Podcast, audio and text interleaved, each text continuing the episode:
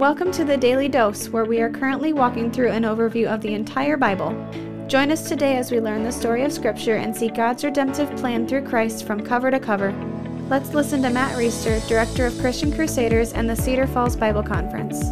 Today we're going to be in Zechariah chapter 13. You remember yesterday in Zechariah 12, God promised to give salvation to his people and not just physical protection from their enemies, but spiritual enlightenment that would cause them to see the one whom they pierced, the one who they rejected, as he really is, and to mourn over that, and to have a spiritual awakening that would lead them to knowledge the one who was pierced as who he says he is. So we continue in chapter 13. It says, On that day there shall be a fountain opened for the house of David and the inhabitants of Jerusalem to cleanse them from sin and uncleanness. Now, you remember these prophecies, there's multiple fulfillments. There's multiple applications. And so there's a portion of this that is looking forward to when Jesus Christ comes and the gospel message is preached. And then there's a portion of this or a part of this or a degree to which this is referring to the end of days. And so remember with me a hymn that is called there's a fountain filled with blood. Here's the first the first stanza of that hymn. There is a fountain filled with blood drawn from emmanuel's veins and sinners plunged beneath that flood lose all their guilty stains lose all their guilty stains lose all their guilty stains and sinners plunged beneath that flood lose all their guilty stains. This hymn captures in part what this fountain is. It's a fountain that will cleanse people from their sin and uncleanness. And this fountain is the gospel. It's the forgiveness and the righteousness that comes by faith in those in Christ for those who trust him. Verse 2 And on that day declares the Lord of hosts, I will cut off the names of idols in the land so that they shall be remembered no more. And I also will remove from the land prophets and spirit of uncleanness. And if anyone again prophesies, his father and mother who bore him will say, You shall not live, for you speak lies in the name of the Lord. And his father and mother who bore him shall pierce him through when he prophesies. Now, this isn't talking about true prophets, good prophets like Zechariah, Isaiah, Jeremiah. This is referring to false prophets. Two of Israel's major sins were idolatry worshiping false gods, and false prophecy. So, what Zechariah is saying here, what God is saying through Zechariah, is that when this gospel message is preached, when this fountain that cleanses people from their sin is made known, it's going to clean things up and idolatry will be gone and false prophecy will be gone. And you might think, gosh, that's pretty harsh that even a mother and father would want to kill their son for false prophecy.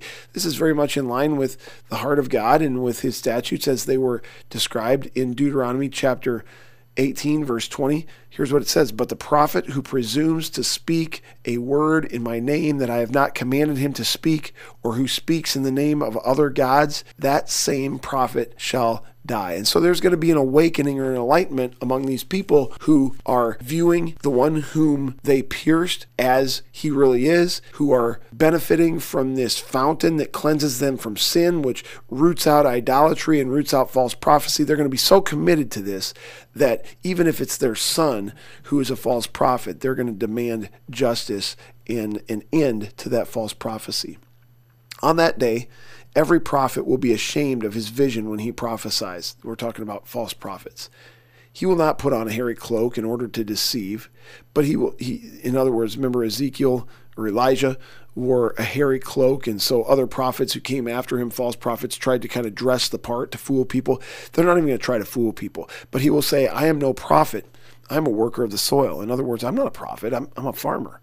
Uh, a man sold me in my youth. Don't, don't accuse me of being a prophet because I want nothing to do with that. Because now, in this era where people are rooting out false prophecy and rooting out idolatry, and the gospel message is going forward, and people seeing the one who was pierced for who he is, uh, I don't want to be caught up in that. So, even though I was a false prophet, uh, I'm actually, I wasn't. I was a farmer. And I'm not going to associate with that at all because I'm afraid of what's going to happen to me.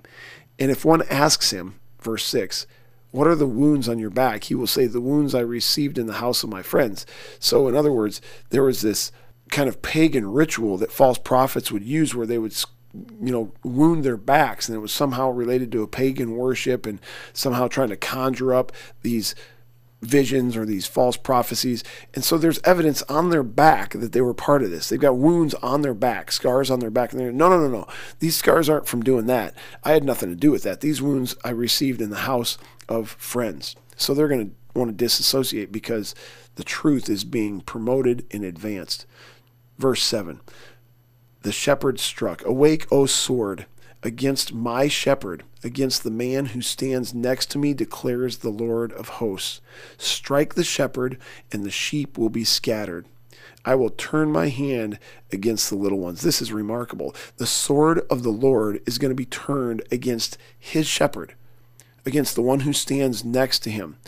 Does this sound familiar? This is exactly what happened to Jesus. Jesus stands next to God, he's part of the Trinity, and he is the shepherd the good shepherd. The the remember Zechariah was supposed to be a shepherd of the flock, and this is an archetype of Jesus. Jesus is the shepherd, but the sword of God of the Lord is going to turn against that shepherd because that shepherd, Jesus, is going to be punished for the sin of humanity that is placed upon him by God. And then it says, Strike the shepherd, and the sheep will be scattered. Now, check this out. Go to Matthew chapter 26, verse 30. Here's what it says This is when Jesus has been betrayed, about to be denied. This is after the Lord's Supper in the upper room on Maundy, Thursday. Jesus is going to soon be arrested, crucified on Friday, and of course, rise again on Sunday. Here's what he says in chapter 26, verse 30 of Matthew. And when they had sung a hymn, they went out to the Mount of Olives. Then Jesus said to them, you will all fall away because of me this night. For it is written, I will strike the shepherd, and the sheep of the flock will be scattered. Not only did that happen, but when Jesus said that, he's referring back to this prophecy in Zechariah, and he's basically saying, I am the one who was written about in Zechariah. I am the Messiah. This just had to have been a staggering statement for the people that heard Jesus say it. And we have the luxury, friends, of looking back with 2020 vision because we have the entire scriptures. We have all this history that played out. We understand things that the original hearers of this text in, in Zechariah would never have understood. And the bottom line is Jesus is the Messiah. He's delivering forgiveness of sins and clean, cleaning up our uncleanness. There is a fountain filled with blood drawn from Emmanuel's veins, and sinners plunged beneath that flood. I hope it's you lose all their guilty stains. There's no other way. The Daily Dose is a podcast of Christian Crusaders Radio and Internet Ministry. Please subscribe to this podcast, leave a five star rating, and prayerfully consider financially supporting our ministry at ChristianCrusaders.org, where you can also find our weekly 30 minute worship service, which airs on radio stations around the world, and where you can listen to our Conversations podcast featuring inspiring interviews with interesting Christians. We also want to highlight two ministry partners. First is the Cedar Falls Bible Conference, whose conference videos and schedule of year round events and activities can be found at cedarfallsbibleconference.com. And please consider joining us for their 101st annual conference from Saturday, July 30th through Saturday, August 6th in 2022. Second, if you or someone you know could benefit from an anonymous online Christian mentor, please visit issuesiface.com, which is provided by Power to Change Digital Strategies, our other ministry partner. Thank you for listening, and may God richly bless you.